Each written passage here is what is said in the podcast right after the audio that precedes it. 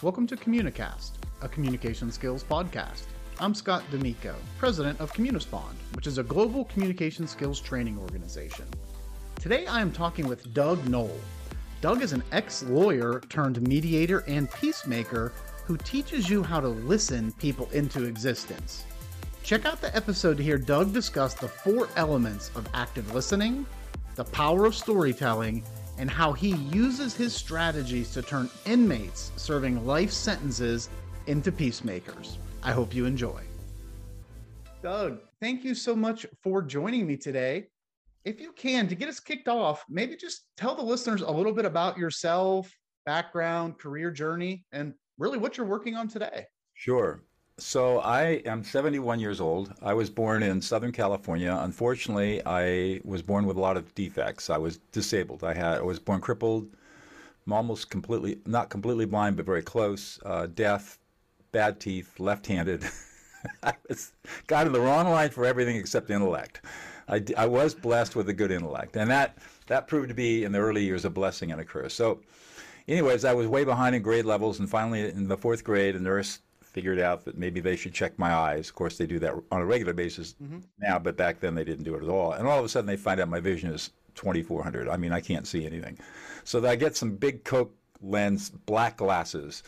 So now I'm the classic nerd 50 years before nerds are cool.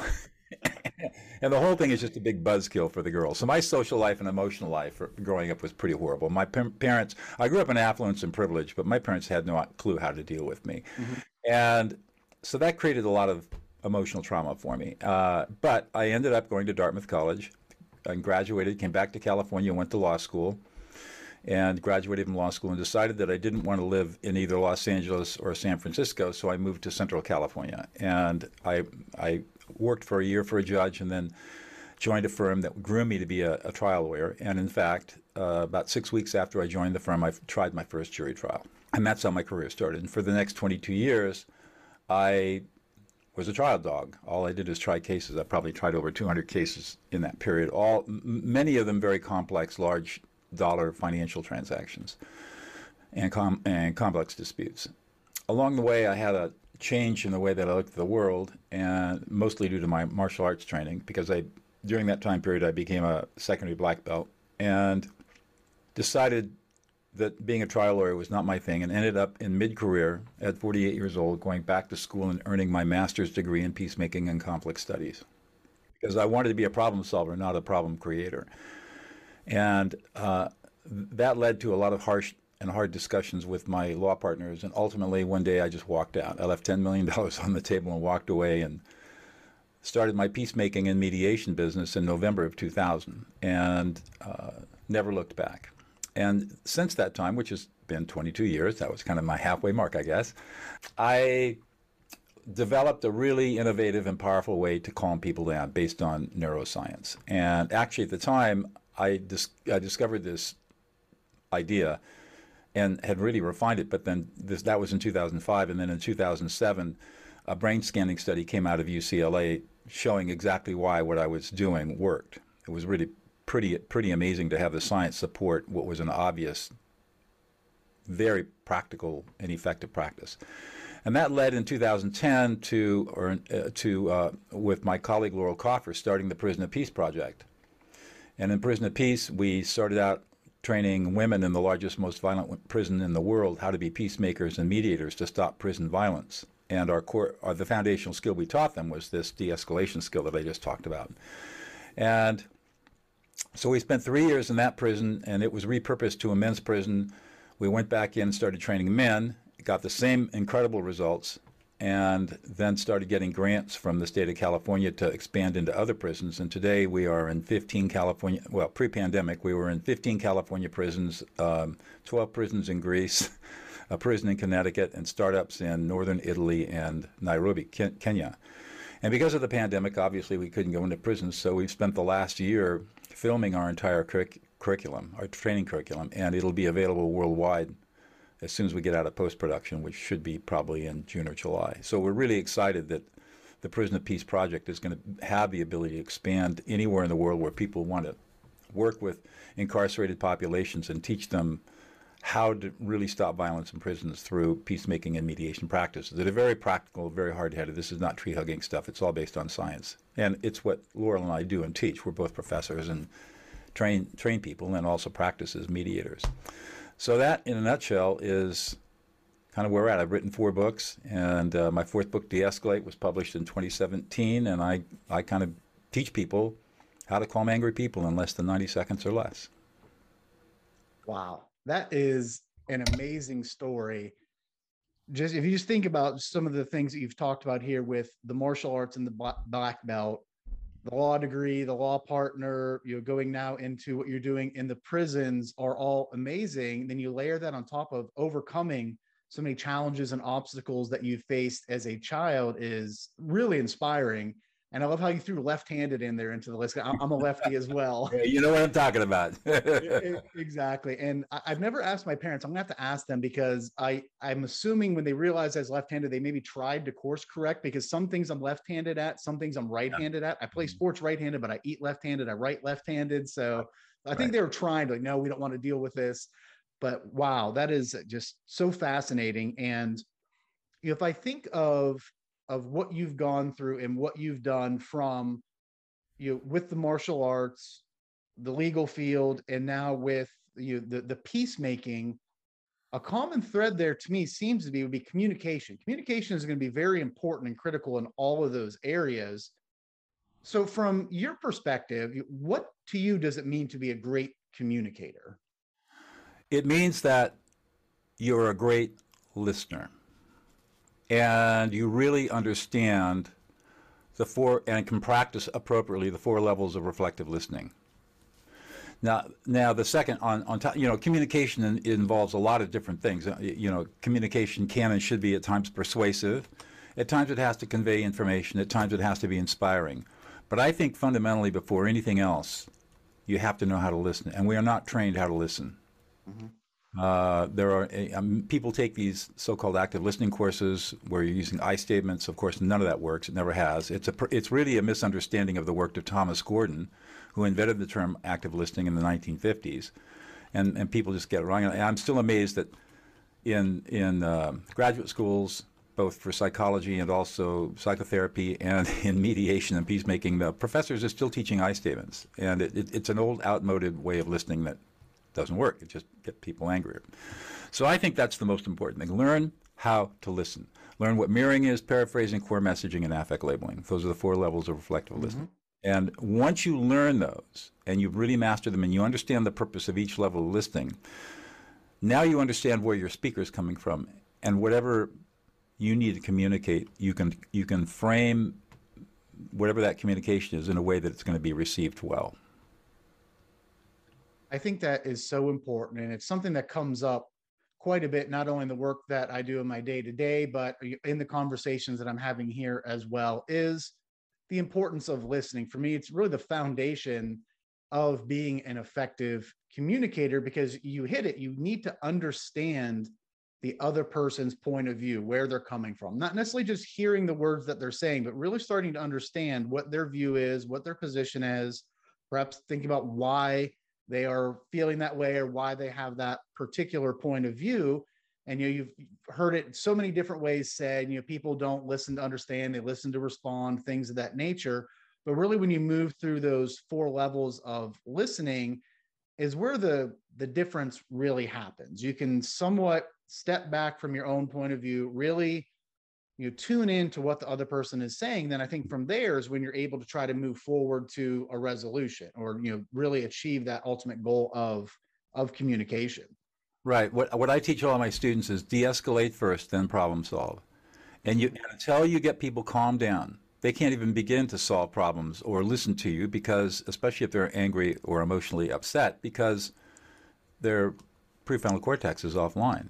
Mm-hmm. what the what the scanning study shows that when you core message and affect label, the two deeper levels of reflective listening, within 90 seconds, those brain centers, the prefrontal cortex comes back online, and the and the uh, the reactivity of the emotional centers is greatly diminished. And I've seen this; it works every time. I mean, it's the how it's how human beings are hardwired, and and so it's amazing to watch. Even in maximum security prisons where violence is rampant, I've watched my students stop gang riots, literally stop gang riots by how they listen to the to the gang leaders.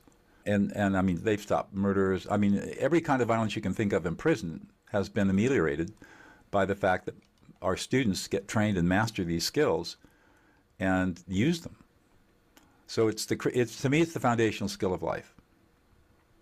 Definitely, and I've been taking feverish notes here because I have a nine-year-old and a twelve-year-old at home that I'm thinking, all right, yes, de-escalate, good, listen, and sometimes it almost is like a a little uh, mini prison ride over here. They're trying to overthrow us here. I'm like, whoa, whoa, right. calm down. well, let me let me talk about that for a second. This yeah. last level of listening, affect labeling, where you're really reflecting the emotions of a, of another person using a you statement. What the studies show is that parents that start affect labeling their children at between four and six years old, within three to four years, those children are two grade levels ahead of their peers. Wow. And on rankings of sociability and popularity and the and emotional maturity, they are they are miles ahead of their peers. So this is not only effective in the business world in helping people calm down, it's also a very powerful tool for coaching your kids into emotional competency. And the science is just unbelievable around this, how powerful it is.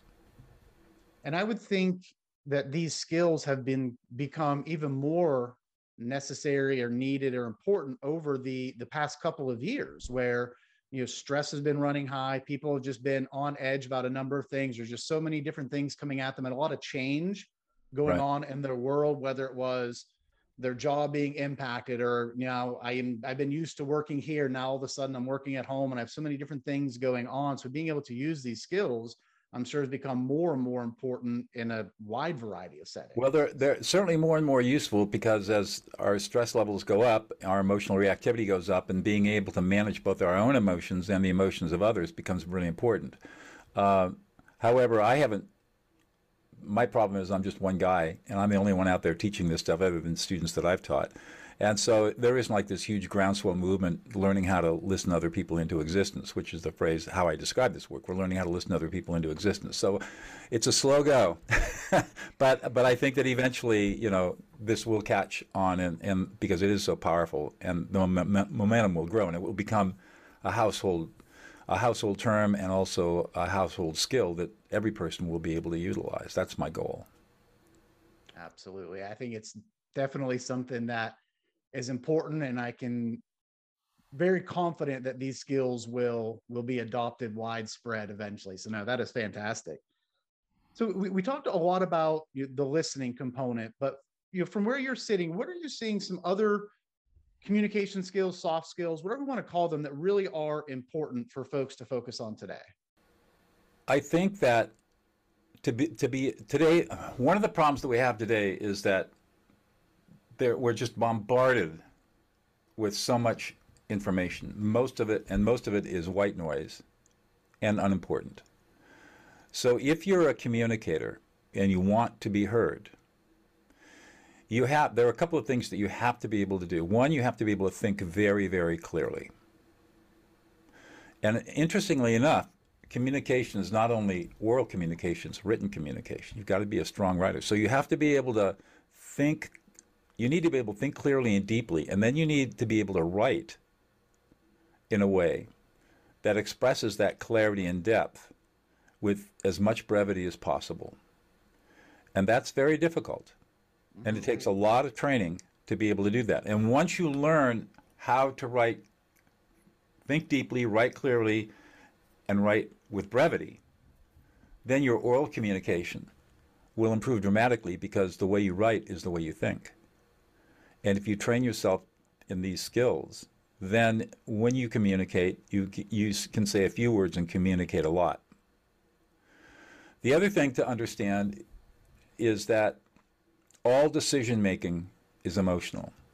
The, uh, this idea of rationality is a big myth. It's been a myth for 4,000 years. There's no science to support the idea that human beings are rational beings. We are emotional beings 1st with mm-hmm. a little bit of rationality. I like to say we're 98% emotional and 2% rational.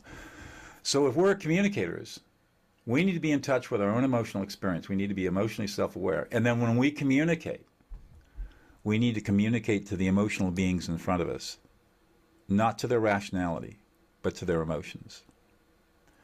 And That's where persuasion comes in, and that's where inspiration comes in, and that's where motivation comes in, and that's where becoming a leader that everyone wants to follow comes in. Is understanding that your audience are is emotional, not rational, and so you go you've got to you've got to appeal to those emotions and then provide the rational justification at the end. But don't start out and make rational arguments. And expect people to follow along. And this was something that I actually knew as a trial lawyer. You know, when I get up in front of a jury, when I got up in front of a jury and argued, I didn't argue logic. I, I, I, my, I couched my arguments in terms of emotions and then provided the legal reasoning and the mm-hmm. law at the end, but not at the beginning. Storytelling uh, is, yes. an, is another aspect another aspect of communication. People relate well to stories, because it's emotional, they create an emotional connection. So learning how to tell stories. In fact, I got I, I got really involved in storytelling, and I, I, bought this deck called Story the Storytelling Deck, and it's uh, uh, cards that um, allow you to frame a story about just about anything with any experience. So we're all great storytellers. We just need to have the framework in which to do that. So I really work hard on storytelling. And the, the other aspect is metaphor. Learning how to use metaphor.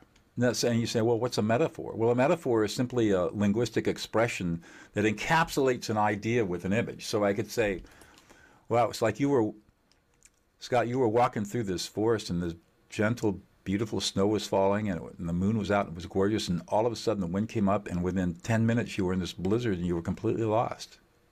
And you went from absolute serenity to confusion and anxiety in seconds. And you didn't know what to do with yourself. See the image that that creates? Mm-hmm. So, learning how to use metaphor is another powerful tool of communication. Just because you're in charge doesn't mean that people are going to listen to you. Yep. You know, and that's that's a mistake that a lot of people make. And the other thing that, that I think is important, both as a f- former trial lawyer and as a person who teaches what I teach today, is that this does this is not natural stuff. It takes a lot of practice and it takes a lot and you need to have people teach you how to do it. Uh, you can't it's very difficult to pick up a book on good, good communication and learn how to practice. You've got to have people who model the skills and can coach you in how to become more effective at whatever kind of communication you're doing. And Absolutely. as you can tell just from my description there's, there are a whole bunch of inputs that come into this to get a clear brief persuasive statement out definitely. And you, you just exactly described what uh, my main business, Communispond, does. So the checks in the mail. So thank you for the the ringing endorsement of how we approach things. Uh, but it really is you have to to model and coach and i remember when i first joined the company i went through one of our trainings as a two-day training and the early into the second day i'll be like i was like i'll be that instructor has been modeling every single skill that they've been teaching us flawlessly this entire time. And once you, when you model it, you get coached on it, you get feedback, they course correct with you. That ultimately leads to behavioral change, really, right. in any type of activity, right. whether it's public speaking or you're golfing, playing tennis, whatever it may be. Having a coach, seeing people model it, getting the feedback and course correcting quickly is what's going to, to lead to change. But so much great stuff there that you talked about. The writing is something that we see a lot. And it's always interesting to me to see the big delta in communication styles that have happened. One with folks coming out of school, where in school you're taught to write very academically, whether it's even high school or college, very long, very verbose, lots of paragraphs, lots of supporting sentences and then you swing all the way to the other side with just this the social media the quote twitter types of posting very short acronyms uh, hard to decipher. And with business you, you have to fall definitely in between there where if you're sending and this is say from a corporate setting but really can work anywhere if you're sending a message out to say a mixed audience maybe it's people on your team somebody above you in the organization somebody lateral to you in the organization each different person or group, they might be looking for something different in your message. So how do you structure that message to get the key information out there for that everyone's perhaps going to need and then provide the follow-on details. That's we work a lot with our clients on how do you get the message out there because I've received emails where I've just given up on them. I'm like, I'm reading and reading. I'm, I have no idea what this person right. wants from me or why I got this message. So having a, a, structure and a framework to get the key point out there very soon, and then what do I need you to do? Uh, well, that's right, and and what you're what you're pointing to is a major problem that that again is the skill that's not taught. Well, two things you two things you said that that drive me crazy. First, uh, good good writing is not taught in school anymore prof- uh, from, from grade school on, teachers are not don't have the time and they don't have the skills to teach critical thinking. And critical thinking is developed through good writing. And teaching somebody, teaching an eight-year-old how to write is a really difficult proposition.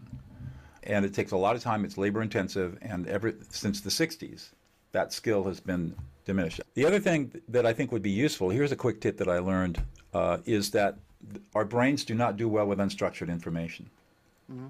So whenever we communicate, we want a structure. And let's suppose that you're asked to give a presentation on something that I want you to talk about the color blue, the color blue and quantum mechanics. And you don't know. and you're sitting there saying, what?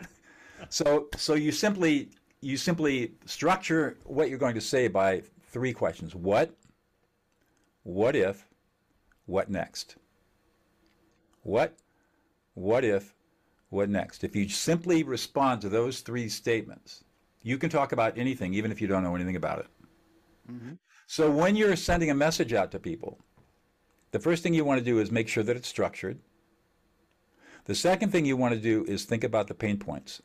Why should somebody be motivated to read this? What do I need them to do? How do I address their pain points to get them to mo- be, because th- what I'm going to tell them is going to help them solve their problem. And if you can't do that, then you probably shouldn't send out the communication because nobody's going to read it. And if you can't structure it, you shouldn't send it out because, to your point, if you ramble all over the place mm-hmm. with poor grammar and poor spelling and poor syntax and overly wordy and verbose, people don't have the time for that. Yep. I, I, will just say that as a lawyer, even back in the in the 70s, 80s, and 90s, when I, I wrote a lot of legal briefs, um, I always wrote to the eighth grade level.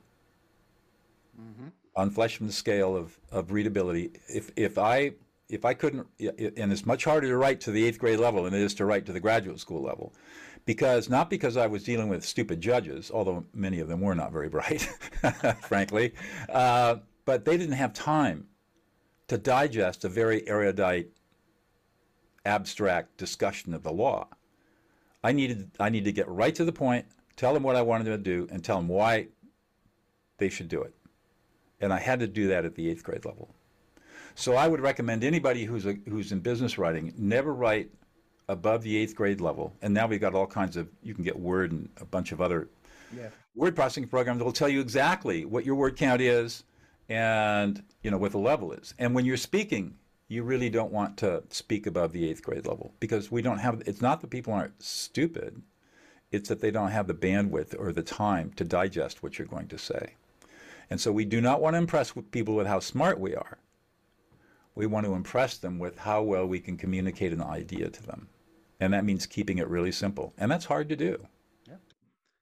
One of the prior guests was talking about how children's books have helped him become a better communicator. That's because right. in essence, it's getting out oftentimes complex concepts, but putting them out there and communicating them in a very you know, basic, simple, clear, short way. That's and right. And point, you don't want to come out and try and impress and use big words and go on and on and on, which some people try to do because people are going to tune out. They don't have the time or the energy right. for it. So, so, and this is this is the problem with with graduate schools uh, and even undergraduate is that the professors get graded by how much they publish, right? Mm-hmm. So they and they all have each of their disciplines have their own jargon and their own stuff, and so they they try to mystify everything and say, look how smart I am because I can write in a way that only only those who have been admitted into the club can understand. When most of the time they can't understand it anyways. Well, let, uh, let me tell you a story. I remember in law school reading part of the law school curriculum involves reading a lot of judicial opinions. They're called cases. And for the first year and a half, all through law school, I would read these things and I couldn't make sense of them. I said, this is just stupid. It took me 10 years in practice to finally realize that it wasn't because I was stupid. It was because the judge was stupid. The judge couldn't write clearly. And because the judge didn't know how to articulate what he or she was trying to express, they put all this flowery language and all this BS and wrapped it around so nobody, so hoping that nobody could see really see their confusion. Yeah. And I realized that the best opinions, the best cases, were ones that were short and brief and to the point, and didn't have all this junk in it. Yep. And you see very little of that in the law. And, and you see very little, little of it outside of the law as well. So if you want to be powerful, be brief and to the point and concise. So, Doug, if you think about your career journey and, and the success that you've had, we, we talked a lot about listening and writing, but is there you know one maybe two skills that you would say that you could point to that have really helped you throughout your career to be successful? Well, yeah, I would say there are two things that have made a big difference. One, learning how to be a critical thinker, which is not something that you learn overnight. you know, it takes a lot of takes a lot of teaching, a lot of learning to be a good critical thinker. And the second thing is learn, learning how to listen to and reflect emotions, and being emotionally aware. Uh, those two skills are probably the two most powerful skills that I have. Everything else that I teach is based on those two ideas you know self-awareness is something that does come up a lot in you know really understanding you know how you're feeling when you communicate because it's going to impact the message whether it is simply just the tone the inflection the body language or right. even the words that you're choosing because of the state that you're in whether you're angry frustrated happy burnout whatever it is so kind of stepping back and you know really understanding where am i at and making the decision should I be communicating right now? Should I send this message? Should I pick up the phone now? Or maybe wait, give it time for whatever it may be. And sometimes it's that I'm overly excited and you don't want to make decisions one way or the other just because where where you are emotionally. So I think that is it's you just you just made my point. All our decisions are emotional. Yeah. Absolutely. And and I would say this, the other problem, the other thing about communication is that the best kind of communication is face-to-face oral communication for the most mm-hmm. part. Uh, but but that is a skill that most people are not comfortable with. Either and even pre-pandemic, we've seen a, a huge decline in the ability of people to meet face to face and talk to each other, and and so I tell people, I first of all, I don't text. So if you want to contact me, you can email me, and then we'll set up a Zoom call. But I will not I will not communicate people with with anything of significance with text. Mm-hmm. And emails, I tend to keep very short and brief and say, let's talk about this over Zoom. And I, I really force people to face to face communication. And Zoom is great because you can do, you know, anytime, anywhere. Yep. So, so, but too many young people have not been taught the social skills of how to listen and how to communicate. And so they resort to texting and mm-hmm. they don't even like email. They just rather do everything by messenger or texting or Instagram or whatever. And as a result, they never learn proper communication skills and I think it, it I, and that creates a lot of conflict, which in one way is okay because as a peacemaker, that gives me a lot of business, right? Because all conflict is based on bad communication and poor emotional management. So, so, but conflict just gets worse and worse and worse because we're not able to sit there and listen and evaluate and communicate appropriately. Those skills aren't being exercised. And we see this especially with young people. And we even see a lot of people having angst moving back into an office environment where they've lost their social skills over the pandemic. And there's skills that have to be exercised, just like athletic skills.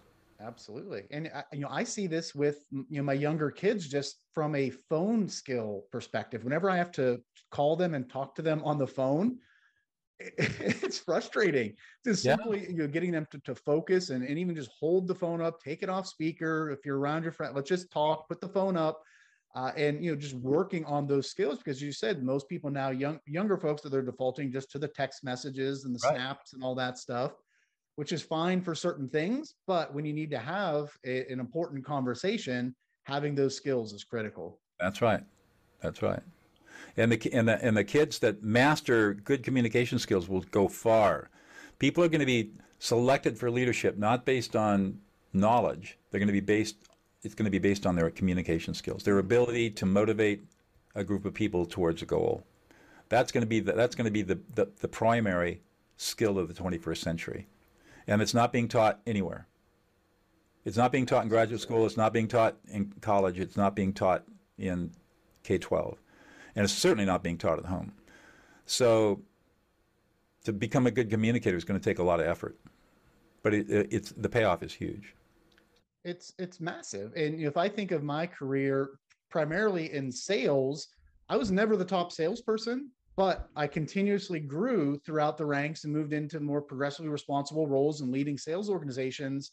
Primarily, I attribute it to my communication skills, being able to understand people, convey my thoughts mm-hmm. clearly, mm-hmm. motivate and engage with people, and have right. a sense of likability because you know you listen and make people feel valued. So that has tremendously uh, contributed to my career success, and obviously for me, something that's you know trying to stress with my kids to build those schools and you know getting excited when they have opportunities at school to present and right. to do different projects like that rather than just rote memorization oh yeah. and all that stuff. Learning learning learning taking public speaking at, at a very young age and i think probably starting in middle school and just practicing your public speaking over and over again I can't over. I started. I started. I took my first public speaking class when I was in the seventh grade, and you know, you just build on that. Build on those skills.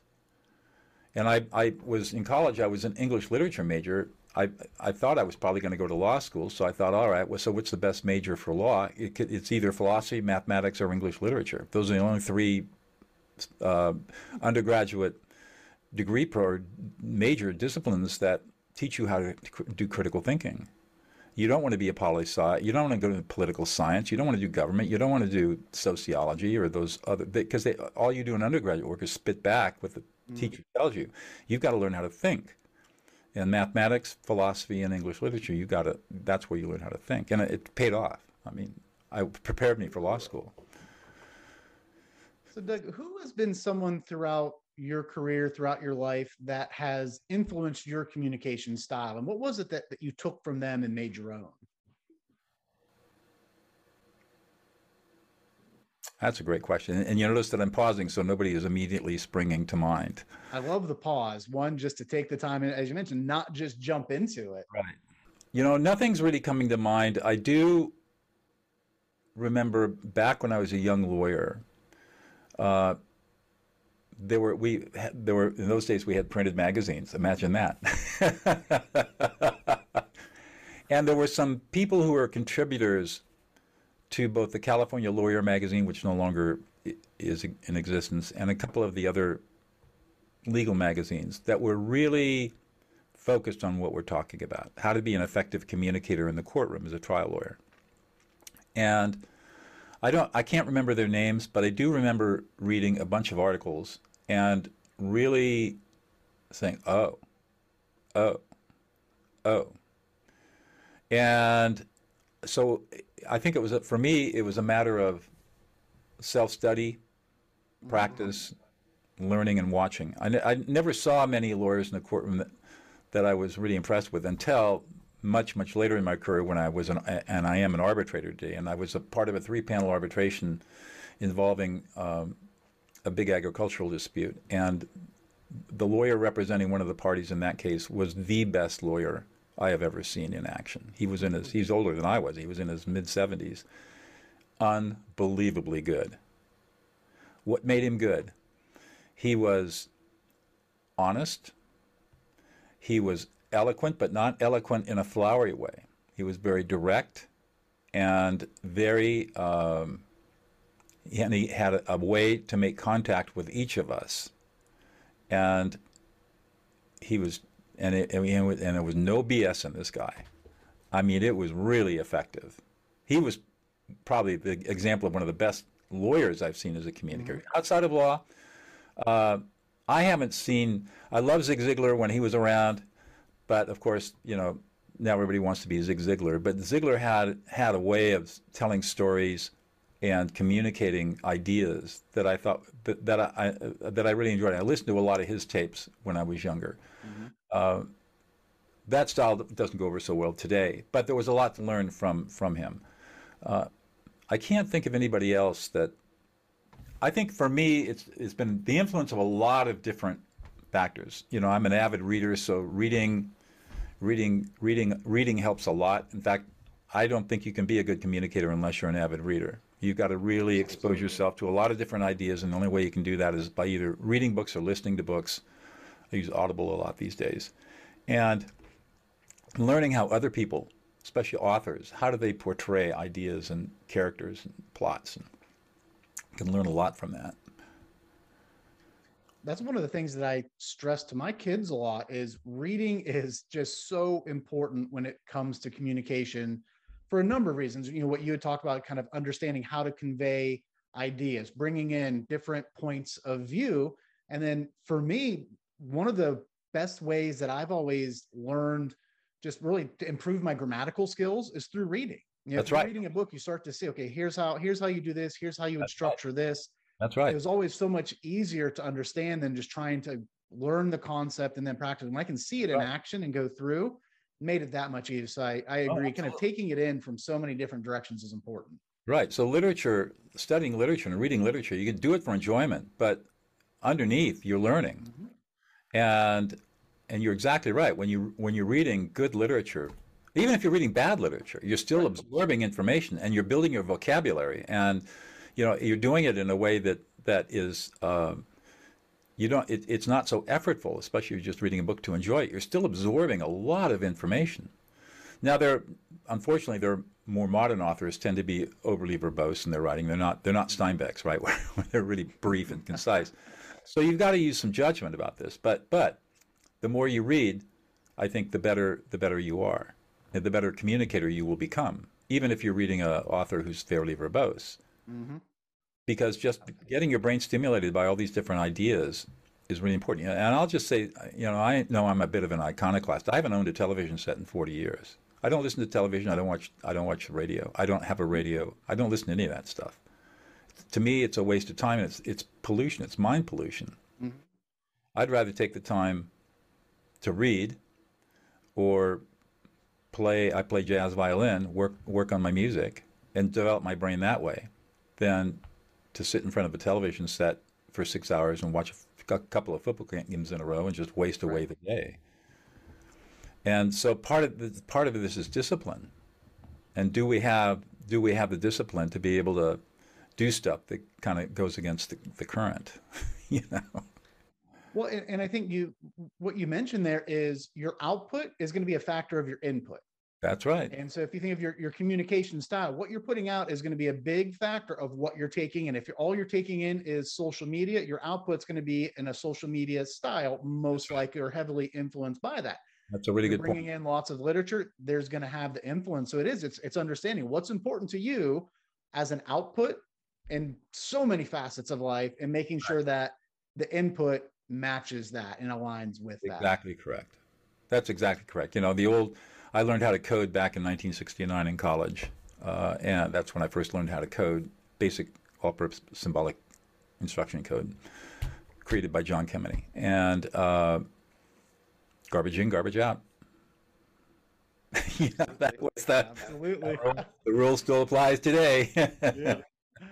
So Doug, I, I, just want to be respectful of your time today. As we wrap up, any closing thoughts or piece of advice for someone out there that's listening, whether they are just coming out of college, maybe they're mid-career, whatever it may be, just a closing piece of advice before we wrap it up today. If you are listening to this and you're saying, "Wow, I can see that I really missed the boat on a lot of this stuff," here's here's what I suggest there are a number of people, and you can find them on any of the Upwork or Fiverr or anything like that. Find somebody who is a really good editor, and and just hire them for whatever it costs to start and start writing stuff, uh, and then send send the stuff to them to edit with markup so you can see what the changes are. Mm-hmm. Because the best the best writing is rewriting and rewriting and rewriting, and when you can find an editor who can really help you see the mistakes you're making and how to tighten up your language and how to change your syntax. That's the fastest way to become a good communicator. Uh, and, and the other thing to do is set a discipline. I have a discipline of doing two LinkedIn posts a week. I don't post to I, po- I post to Facebook and Instagram and all that, but I don't I don't spend any time at it. That's really just business stuff. I mean, I, will cross what I'll do is cross post to YouTube or I'll cross post to LinkedIn, but my primary my primary audience is LinkedIn because LinkedIn is the mo- is the most intelligent audience on social mm-hmm. media. They're all business and professional people. And so that's my audience. And you get 400 words in a post to talk about something that's pretty deep and complex. And so start thinking about how do what do I want to write about today? And I've already got my topics planned out for this week. And then you start, what can I say in 400 words that's going to make a difference in somebody's life? And start engaging in that practice and get and, and start disciplining yourself to write two 400 word essays every week and post them somewhere. And in the beginning, it's going to be garbage because it takes time to practice and learn this stuff. But eventually, you'll start to get good at it. And then it'll become easier and easier and easier. And that's how you that's how you do it. Practice. Love and get the help of an editor. so critical. That's why if you look at any professional athletes, even the greatest athletes out there today, I you know, last week and week before watching the Masters and Tiger Woods, Mhm. he still practices all the time, every day. So you have to continue to practice all these skills. They're just like muscles. If you don't work at them, they're going to go away. And I've even just noticed personally, if I haven't recorded myself doing a video, so I'll do videos on LinkedIn or for my company, things like that. If I go a stretch without doing them, the skills start to get rusty. I have to go back and maybe do multiple takes, whereas before I'm just able to go for five, six, seven minutes with, and without any flubs, you, whatever it may be. But if I take a break from doing it, those skills definitely need some That's right. polishing when I come back. So I love the idea. Practice, find somebody out there that can give you feedback so you can see where you need to improve and then continue to work at it. Yeah, So- get a coach, get an editor. I mean, there are plenty of communication coaches out there. You got to be use discernment. Uh, you know, you never hire a coach that can't walk the talk, right? So, so same thing with an editor. You want to make sure you get people who know what they're doing. But when you can find good, good people like that, good coaches and good editors, then your skills will go through the roof if you're willing to put the effort out to make it work. Definitely. Well, Doug, thank you so much again for taking the time to chat with me today. Hope you have a great rest of your day. Scott. Thank you. I will. A special thanks again to my guest, Doug Noll. I think Doug really nailed it when he said that the leaders of the future are going to be chosen based on their communication skills and ability to motivate people towards a goal rather than just their subject matter expertise or performance. As always, if you haven't done so, please be sure to subscribe to Communicast so that you can be notified of new episodes. Thanks and have a great day.